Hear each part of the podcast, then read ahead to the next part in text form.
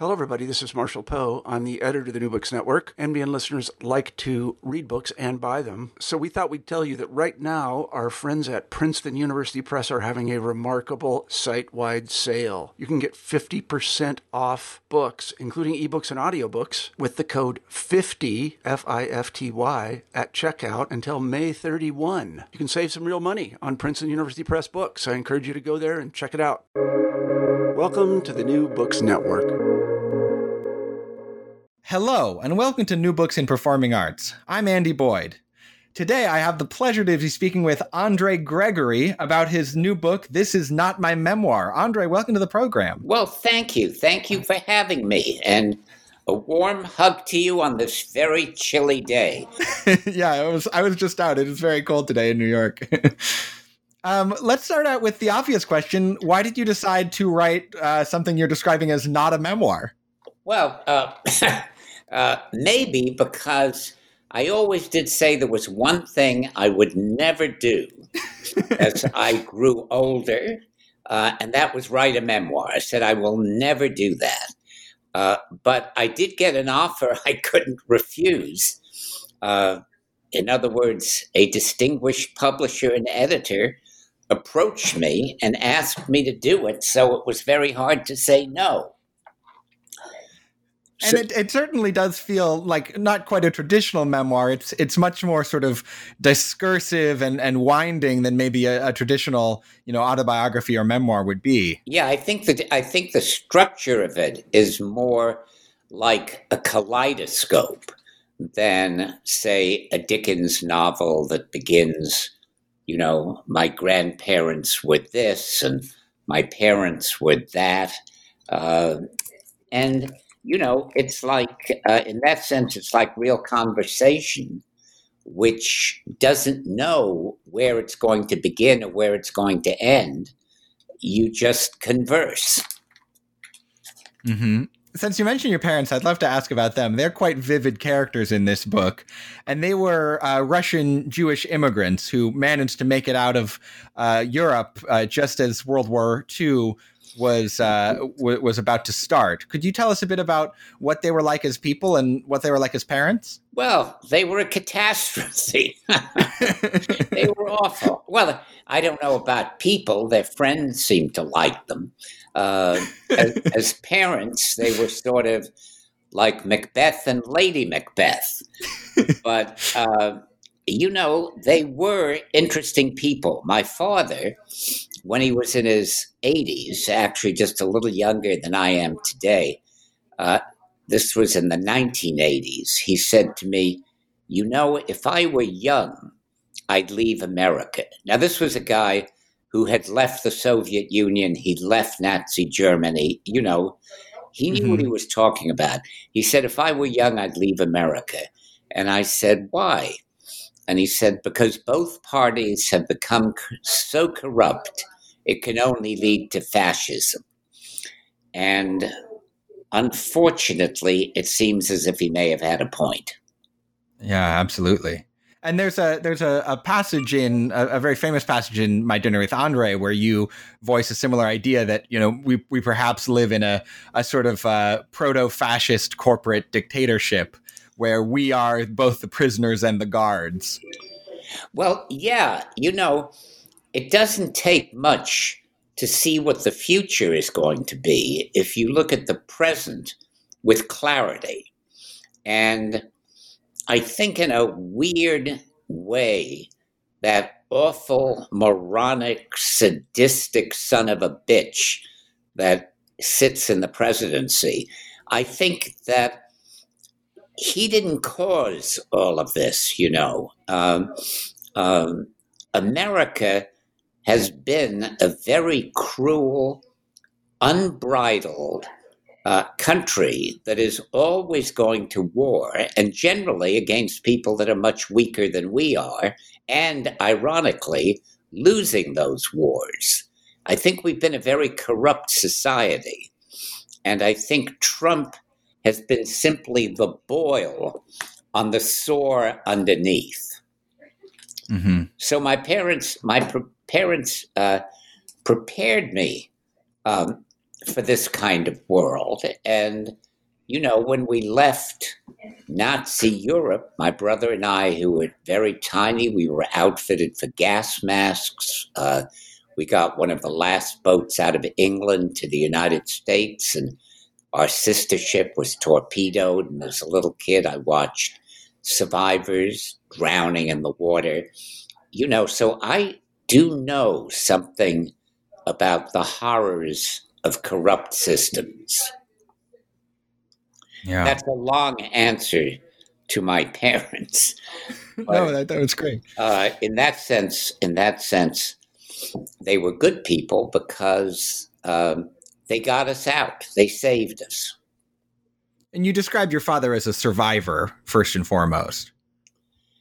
Yeah, well, he he was. You know, he got out of he got out of the Soviet Union just before Stalin came to power. He got out of Germany just as Hitler was coming to power. He was a survivor because he could look with really clear eyes at what was happening around him. You know, there there were many others like him. Billy Wilder, uh, who was a very successful German film director, only spoke six words of English. That's all. When he decided to get on a boat and sail to America and go to Hollywood, even though he didn't speak English, because he could see how dangerous Hitler was. Hitler had just come to power. So it's not so much a question as prophesizing the future as looking at what's around us with clarity.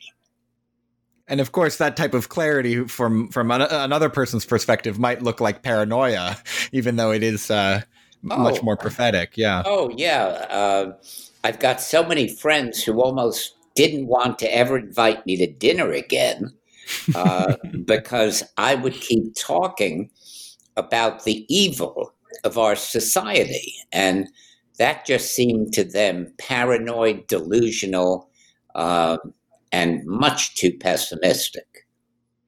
This is a quality in your work, and, and it comes through in this memoir that you share with uh, Wallace Shawn, your longtime collaborator, which is this very clear eyed vision of America as fundamentally a pretty cruel and, and disgusting, in some ways, uh, country which is perhaps ironic because both of you grew up with a fair amount of uh, of privilege, at least economically.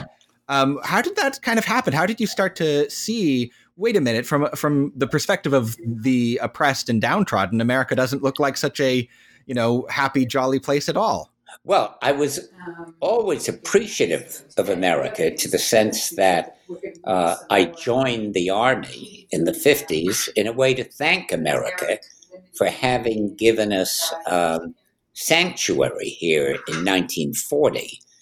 But uh, as a young man, I remember watching my mother sobbing. The only time I ever saw her cry uh, when they had just dropped the bomb on Hiroshima.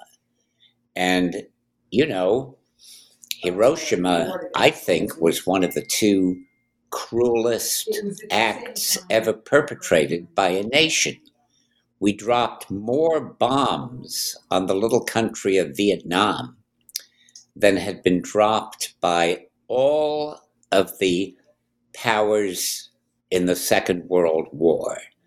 Um, you mm. know, we and um, uh, lynching I think was legal until relatively recently. And certainly one of the saddest aspects of the recent taking over of the Capitol was to realize if those if those anarchists had been black, if they had been members of Black Lives Matter, the steps of the Capitol would have been covered with blood.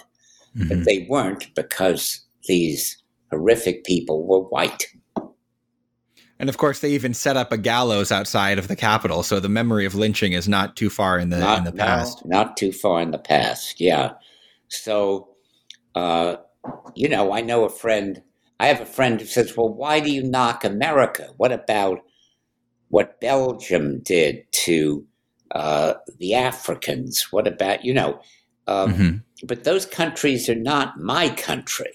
Mm-hmm. And it's the pain of seeing what we are that has motivated me both politically and artistically for most of my adult life. Uh, did that awakening happen when you were in the army, or was it more sort of the experience of the of the '60s after you left the army that made you realize, wait a second, everything I've been told about this country is not true? Yeah, it was after when uh, when I heard about the Chris, our Christmas bombing on the hospitals in North Vietnam, on the hospitals, that I got so nauseated that I joined the the underground, the radical underground. That's what started it. And of course, this was also a very radical time, not just politically, but aesthetically. And you were very involved in the, the, the experimental theater of the 1960s. Could you describe kind of what made that period so special and, and unique and, and maybe why it's kind of hard to, to capture a sense of what that period meant now looking back? Well, yeah, you know, that period not just in the theater, but in the streets of our cities, uh, was a period about movement. Uh, Martin Luther King was moving.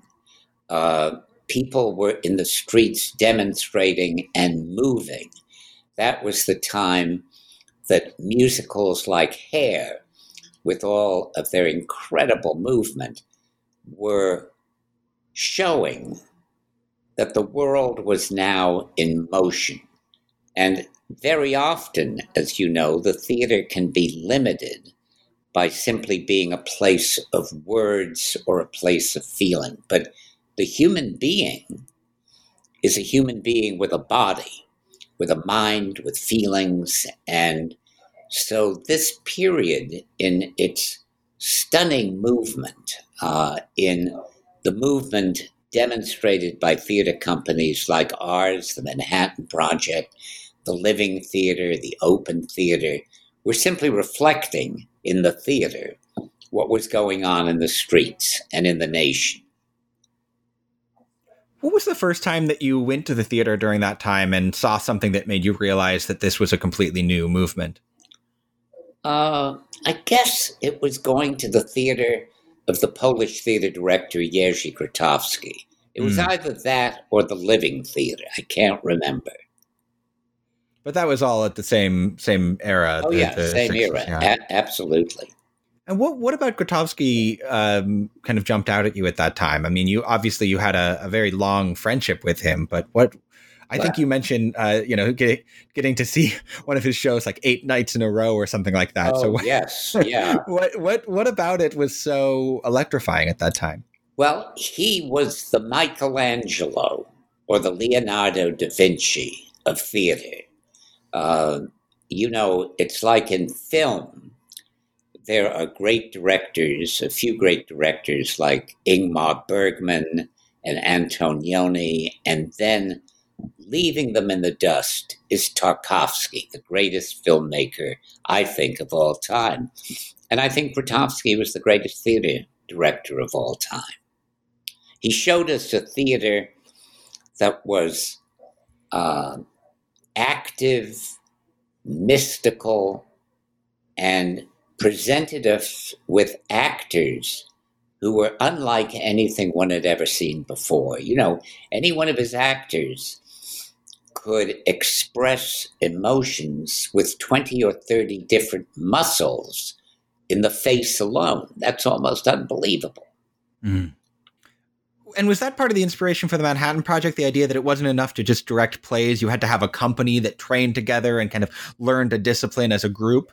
Yeah, I've had, uh, um, before I saw Grotowski, I had uh, a kind of image of something I wanted to achieve. And I described it as I wanting an actor who can fly. And mm. Ellen Stewart came to one of my productions when I had a theater in Philadelphia, and she, she liked the production. And I said, No, Ellen, no.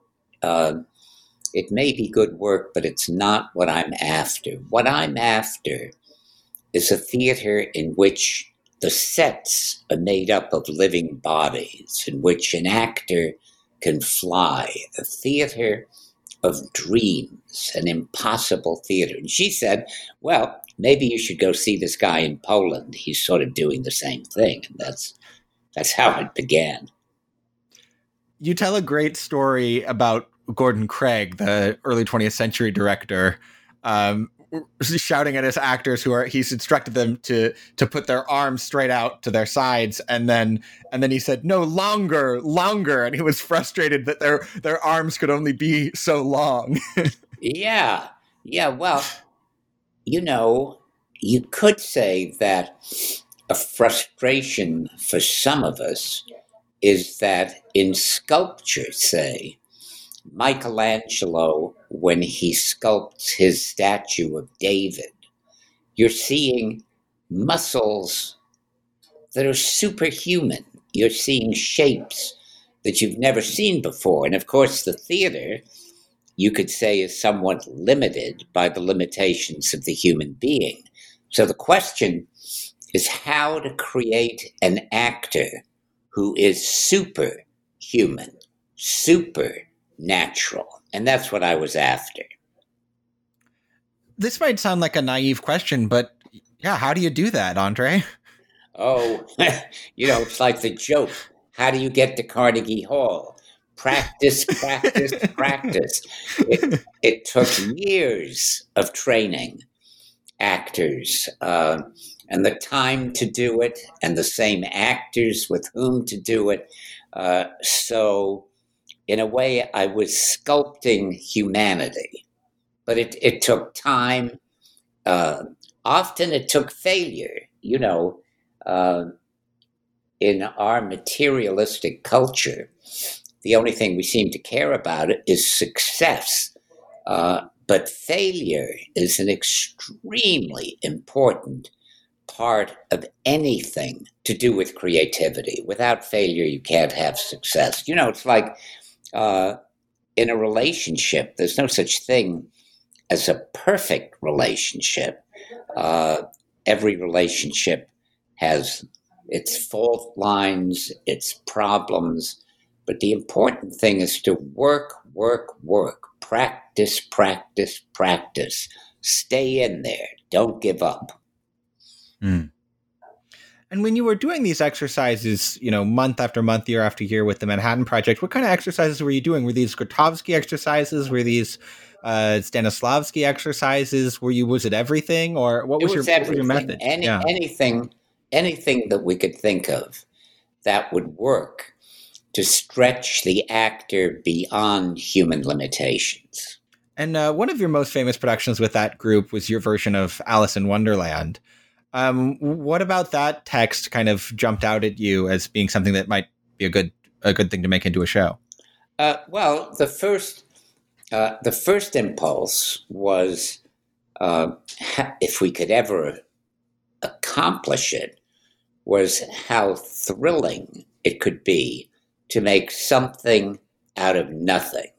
In other words, the theater and film are constantly at war. Um, for, you know, competing for a new audience. But theater can't compete with film. And I was fascinated when I read Alice. Uh, what would happen if a white actor ran, a white rabbit ran by saying, Oh, my ears and whiskers, how late it's getting, how to create a white rabbit. And then, uh, without makeup and without change of costume, Alice falls down a rabbit hole as she follows the rabbit. How do you create falling without a film camera? Easy to do with a movie camera, but I was mm-hmm. fascinated. Mm-hmm. uh, Carroll says that there's a caterpillar sitting on a mushroom smoking a hookah and getting stoned. how do you create a mushroom with no sets? How do you create a hookah with no props? How do you create a caterpillar out of a regular actor? Um, what was that experience like? You know, obviously you've talked about the kind of exercises you did, but it must have also been a very intensely emotional and kind of in- socially intense experience working with the same actors for for years on end. How did you manage that aspect of of running a company? Uh, oh, I'd say probably because I was a failed therapist, so uh, I wasn't too bad at dealing with people. But it isn't easy, you know. Uh, as the director, you're responsible for the actors as human beings, as people who need to make a living, as creative human beings. It's a lot of work. You know, it's Was just that- like marriage is harder to pull off than a love affair. Mm-hmm. In a love affair, you can just walk out. You can't really walk out that easily on a marriage. Um, was that something that you were always conscious of at the time that that you as a director part of what you were responsible for is the sort of emotional well-being of the of your actors because and I ask that because I feel like there's a traditional idea of the theater director as this sort of lone, often male kind of genius figure who kind of tortures the actors to force them to to to emote in a particular way. But it seems like your approach was very different than that. Well, my approach uh, was really not to tell anybody anything. I, uh, from having worked with Strasberg, um, uh, having studied Stanislavski, I knew that the theater is the actors, not the directors. There have been actors for thousands of years. There've only been directors since the end of the 19th century. We don't really need them. Uh, a company of actors can do without a director. And so I was always assuming that each actor is an amazing, creative human being, and my task was to simply bring out the best in each actor. Hmm. And you'd studied had, had, you studied acting? I mean, I know you you studied directing with Lee Strasberg, but did you did you have uh, acting training yourself? Uh, no, nobody nobody wanted me. Um, as uh, as I I think I mention it in this is not my memoir. Uh, my dream was to go to the Yale Drama School, and I went up for an interview with some legendary dean before Brustein. And at the end of the interview, he said, You know, these interviews are so difficult because a young person doesn't have any lines of experience in their face. But every once in a while, I do meet an actor, I do interview somebody who so clearly has absolutely no talent whatsoever that I have to, don't do it. Don't do it, kid, he said. You know, the theater is impossible if you're talented, but if you have no talent, and, you know, Strasberg said a bit of the same thing. Uh, nobody thought I had any talent. Is that part of the reason you became a director? Yeah, absolutely. Absolutely. I told myself that if I were not some kind of success by the age of 30, because I had a wife and a child, um, I would become a lawyer or a rabbi. And since I wanted to do neither of those at 29, desperate, I tried to direct something and it wasn't too bad. And so I directed something else and it was even better. And suddenly I was a director even before the Manhattan Project, you had the Theater of Living Arts, and and you directed uh, a theater company in Watts in the aftermath of the uprising. So, how did you kind of form your aesthetic for those early companies? The descriptions in in your memoir or or your not memoir are kind of stunning. They sound like uh, very uh, extravagant in some ways performances. You mentioned one show where every every performance started with lighting the curtain on fire. So, I mean, was that just sort of in the air? Was that just that kind of you know you'd seen the Living Theater, you'd seen Grotowski, no, anything goes, or no, where did you come up with that? At that point, I really hadn't seen anybody. Uh, I was a young director in love with directing. I loved the possibilities of the stage, and I wanted to push them as far as I possibly could. Call it exhibitionism. Mm-hmm. Call it passion. But no, it wasn't influenced by anything. And I must say, those stories um, of my early days in, in, as a director, I think are some of the most theatrical and the funniest theater stories you'll ever come across. I would certainly agree with that. Yeah. Um, let's talk about Wallace Shawn. Um, you have one of the longest uh, collaborations between a director and a playwright, or a director and an actor for that matter, of anybody in the American theater. 50, you, 50 years. Much longer than, you know, Williams and Kazan or, or anybody yeah, like that. Yeah. Um, or, you know, uh, the group theater, you know, they were together for what, 10 years or something like yeah, that? I think but, so. Yeah. Um, what was your first impression of, of Wallace Shawn?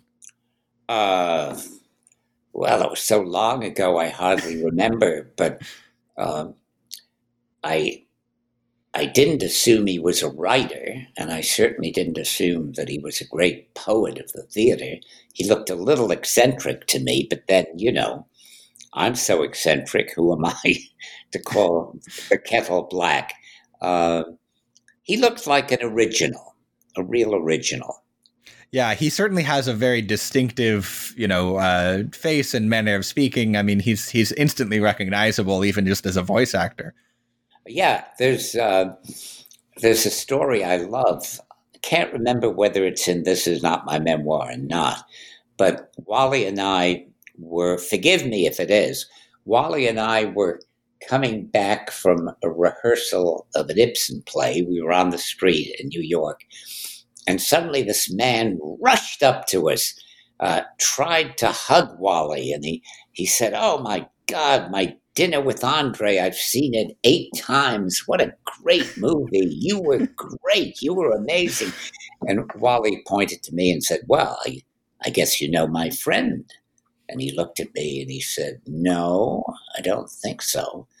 And I said, Oh, I was the other guy in the movie. And he said, Oh and then went back to praising Wally and walked up the street. He suddenly came running back. He said, I am so sorry. You were the waiter.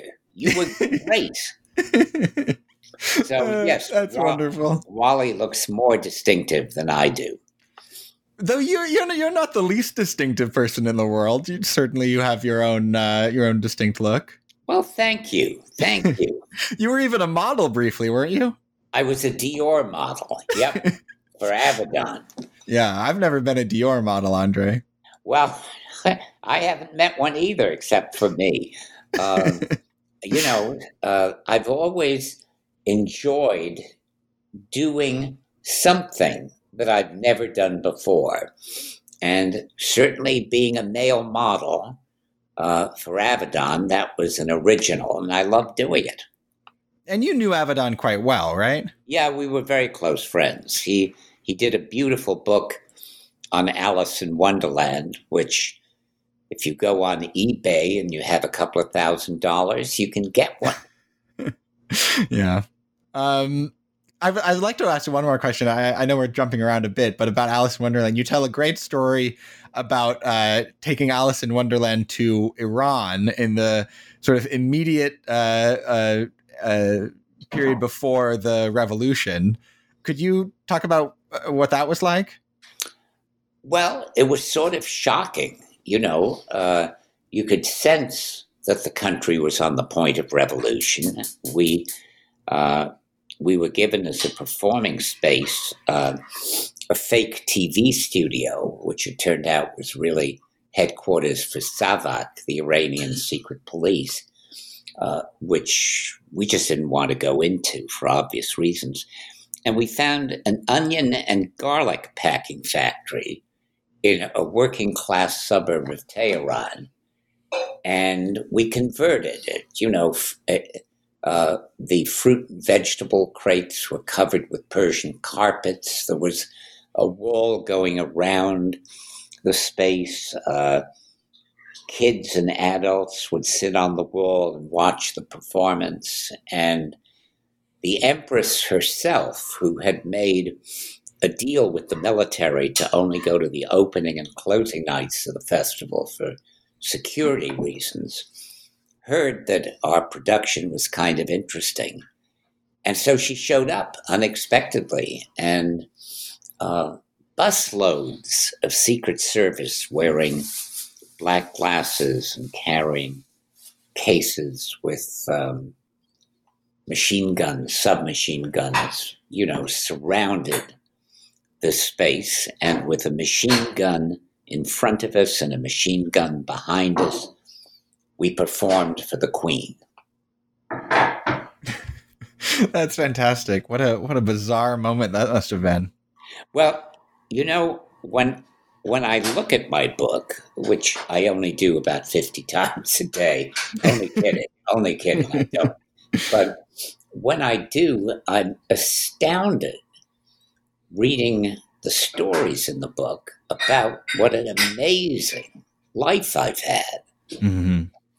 The life has been theatrical. Yeah, you certainly get that impression uh, in in my dinner with Andre uh, that that you have lived this incredibly uh, strange and exciting and enlightening uh, life, and that that comes through in the book as well, for sure. Yeah, I think it does. I've been very lucky. Yeah. Um, going back to your collaboration with uh, Wallace Shawn, your first collaboration was not particularly successful. I don't think, and and you sort of imply that it was part of the reason why the Manhattan Project uh, kind of folded because some of the actors just really did not like that play. Right. What made you want to keep working together? Uh, I loved his work from mm. the moment I first read his plays. I just thought this is a great playwright, and if I were a playwright, I would want to write plays like this. And his plays as well as being very moving, very disturbing, and filled with extraordinary language, um, were prophetic. He could see the shape of things to come. One of the things that's surprising about your collaboration with Wallace Shawn is that before you joined up together, your work was known for being very extravagantly physical and theatrical. Whereas Wallace Shawn's plays are very dialogue heavy or even monologue heavy, um, and you know will sometimes take place in in a single room or in a sort of featureless uh, non space. So was that a was that a directing challenge when you were working with Wallace Shawn to kind of figure out how to bring your sense of theatricality and play into his plays that are you know beautiful, uh, prophetic, poetic works, but also very focused on language? Uh, yeah, well, you know, it's very, very important, I think, in life to keep changing. Uh, you know, I can think of a painter I know who did quite lovely paintings when he was in his 20s and early 30s, but the paintings have never changed. He's never changed. And they say the change is very good for the mind, that mm-hmm. uh, there's less chance of getting dementia if you keep changing, you know, which is why I've loved to paint and why I always love the challenges of trying to do work unlike anything I'd ever done before. So it was a wonderful challenge. And after the Manhattan Project ended, you didn't direct for something like 12 years, is that right? Same as Eleonora Duse. How did you uh, how did you know when it was time to come back to directing, or was there a real possibility that you wouldn't come back, or did you always oh, think of it as a sort of sabbatical? No, I never thought of it as a sabbatical. Uh, it was sort of not as if I'd given up directing. It was as if directing had given up me, and I kept trying to return to it, um, and it was only with working on Vanya which became the film Vanya on 42nd Street, um, that suddenly I could not not direct again. I had to go back to it. Yeah, let's let's talk more about Vanya because I think that's another that's another one of these turns in your career that you know somebody expecting you to keep following the same path would not expect you to go to Chekhov. you know, that's pretty much uh, the, the the furthest thing from Alice in Wonderland as you could get. So, what made you want to work on that you know great profound play? But you know, as a director, I think I have a lot in common with Louis Malle. Louis mm. Malle was never quite recognized the way uh, who directed Claire's Knee.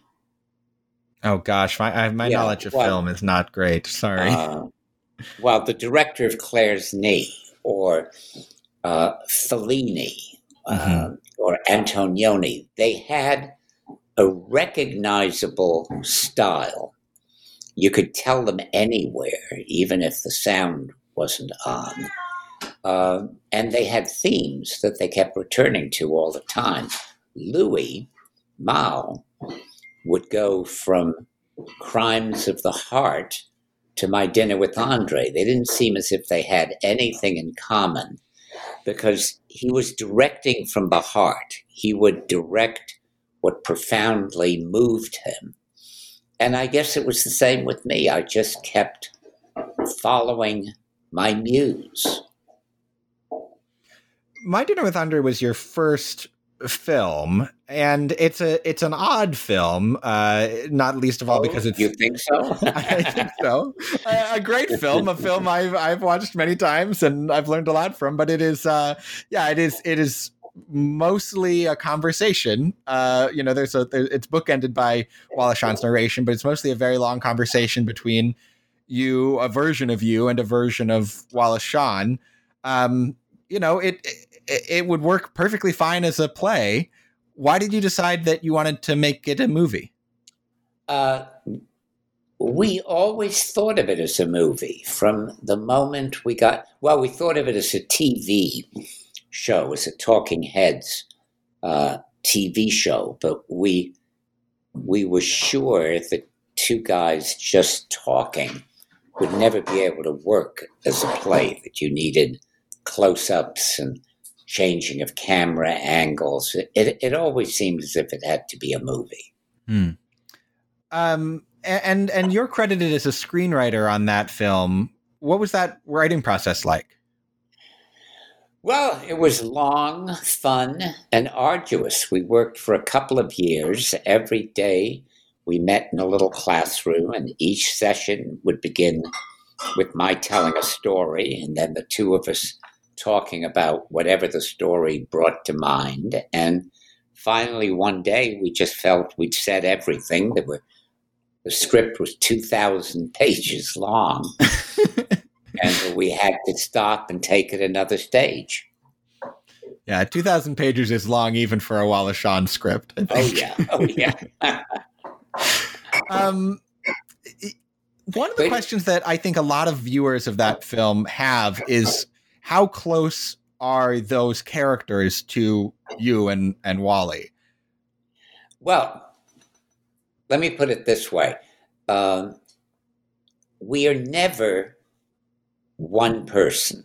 I don't think, or at least I'm not. Uh, there are people who are very close to me who can't believe that I was actually kicked out of four or five gyms. The Andre who was kicked out of those four or five gyms is not the same as the quiet, contemplative person sitting at this table reading War and Peace but they are all Andre. Um, and the secret is to find which Andres are relative to the character in the script. One of the things I love so much about the film is that sort of for the first half of it, you're telling these stories almost as if they're jokes. There's a very, you know, you're laughing and it, it kind of puts the Wallace Shawn character in this interesting position where he's laughing as well, but there's a quality that's different in your laughter, where his laughter is sort of more cynical. It's more sort of saying, well, of course, that didn't really happen, or that couldn't have happened like that. Uh, whereas your laughter is sort of much more genuine and it's sort of just just about the joy of telling these stories. Um, do you feel like that represented a, a, kind of real aspect of your friendship? Uh, yeah, I think so. But you know, the same the same incredible pleasure in telling a story is also in This Is Not My Memoir, mm-hmm. that was in My Dinner with Andre. And uh, I think the, the child psychologist, Bruno, Bruno Bettelheim, who is no longer with us, he was talking, uh, he was, uh, I think he translated some fairy tales for mm-hmm. children. Mm-hmm um, he felt that it was tragic for storytelling to be disappearing, mm. that stories helped us in a playful way face the demons that we're afraid of naming. And I think stories, uh, you know, sitting around a campfire, telling stories, sitting in the dark on Halloween, telling stories. They're very, very evocative. And the art of storytelling is a very complex one. Yeah. And that's certainly something that uh, Wallace Shawn is a master of in his plays is is oh, yeah. making storytelling a live, vibrant theatrical event. Oh, absolutely, absolutely. What are some things that you've kind of learned from your 50 year collaboration together? Oh, but he's the most interesting person with my wife and my cats in my life. Has he changed the way that you see the world? Yes. Yeah. In, in what ways? Uh, he's taught me to be much more skeptical in the way I look at the world and to try to look at what's going on uh, around me with much more clarity. You know, now when our democracy is teetering um, above the abyss, when we're living in confusion, fear, and terror about what's going to happen to our country, when everything that is around us is so confusing the more that we can look at what's happening around us with some kind of clarity, the better. Mm. Another friend of yours that you mentioned briefly in the book is Howard Zinn. Um, and, and I would have loved to have been friends with Howard Zinn. I, I admire his work uh, to, a, to a great extent. And he said something that I found very interesting, which is I think you asked him something like, What can we do to you know, prevent this rising authoritarianism. And he said, what you should do is keep making your art. Yeah. Yeah. He said, in times of darkness, art brings light.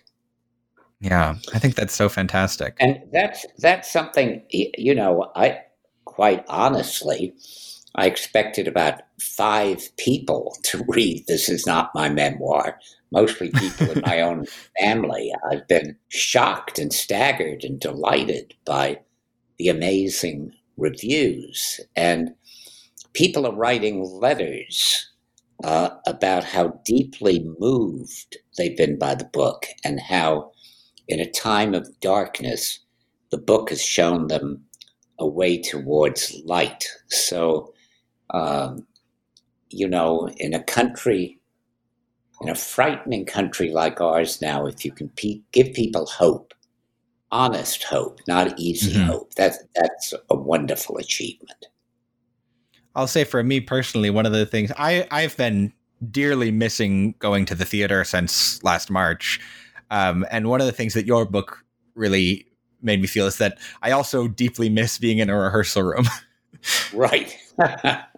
That's just such a there's almost nothing more uh, essentially theatrical than th- that process of working through a play and, and seeing great actors engage with a complicated text i mean that's just there's there's no greater thrill is there you know i always loved those movies even if they were tacky superficial movies uh, about putting on a play mm-hmm. uh, the excitement of making theater you know movies, I guess like White Christmas with Bing Sure. Crosby, I think, one of those. So uh, I do think one of the pleasures of this book is that uh, everybody likes to be backstage. Everybody Mhm. wants to know a little something about how it was made. Yeah. Yeah, I think about All About Eve as one of those great backstage films. Oh, one of the greatest ever. Yeah. I've, I've probably seen it 20 times. That's great. Yeah, I love it so much. Um, the the line I always come back to is when Addison DeWitt says, "You're too short for that gesture." yeah. Well, there are a lot of lines like that in the movie. Yeah, it's a, it's a great great, one. movie. Uh, speaking of movies, you also did a, a film version of Ibsen's Master Builder, um, which is a great play about sort of coming to terms with your life's work. Um, is that what interested you in in that play? Uh, well, when I first worked on the play, uh, I think what interested me was I felt guilty uh, about having been what I considered a somewhat mediocre father. I have two Mm. kids, Nicholas and Marina. Um, I'm happy to say that I became a much better father later on. Uh, but the Master Builder is a raging artistic narcissist uh, who treats everyone like shit. And I thought, oh, that's me. I should confront that part of myself. But then, after years of rehearsing, 14, believe it or not, uh, I came to feel that what the play is really about is the possible fact that our last bold creative act is how to leave this world Mm. with courage and dignity. And that was one of the main themes of our production. And uh, Wallace Shawn adapted that uh, that play Yeah, for that production, right? Yeah. And and the adaptation is is quite interesting, where you have these nurse characters almost as a sort of Greek chorus. How did you Mhm. get that idea? I don't know. Just came. It came. One of the things that I found really inspiring in the book too is your depiction of you know starting a rehearsal process and not having an opening date, not having any sense of oh we're going to do this at you know the Victory Garden at you know next March. It, it's just a sense of we're going to meet with some of our favorite actors and we're going to work on this piece and we might show it at some point and we might not. What kind of gave you the the confidence to be able to work in that way? Oh, I'm not sure if I ever had the confidence. It was simply the way I had to work. You know, one of the limitations of the theater is that it's rooted in the world of commerce. Mhm. So you only have so much money that'll last you six weeks of rehearsal, maybe if you're lucky. While this book that I wrote took six or seven years. Um, a painting can take a long time. And it always seemed to me sad that the same, uh, the same heights that other arts demand of artists couldn't be demanded of theater people too. And of course, some of the great theater people like Peter Brook, Stanislavski, uh, Julian Beck, um, Grotowski, Brecht, they rehearsed for very long times. Um, you mentioned the work on this book taking uh, many years, and you collaborated on this book with uh, Todd London. Um, what was that collaboration like? It was great. It was great. He he did things that I would never be able to do. He had a sense of structure uh, and logic, and he's a lovely human being. So Mhm. it, it was a nice relationship. And it seems fitting for somebody like you whose work has been so collaborative that your memoir is a collaboration as well. That's true. Absolutely. Yep. Um, this is sort of a corny question, but I, I want to ask it anyway, which is do you feel like you have advice that you would pass on to you know young directors or or young people who want to be involved in theater? Well, what comes quickly to mind is hang in there. Don't give up. tenacity is everything. Talent is overrated. Lots of people have talent, uh, but they don't have the ability to persevere, to not give up, to hang in there. So I would say keep at it. Well, Andre Gregory, um, it's been such a pleasure to have you on New Books in Performing Arts. I, I so enjoyed reading uh, "This Is Not My Memoir," and uh, and and I've enjoyed uh, you know seeing your work from afar uh, for many years. So thank you so much for for everything that you've done for the theater and and for me. Oh well, thank you, and I've enjoyed talking with you. You sound as if you're a lovely human being. thank you, Andre. Take care. Be well.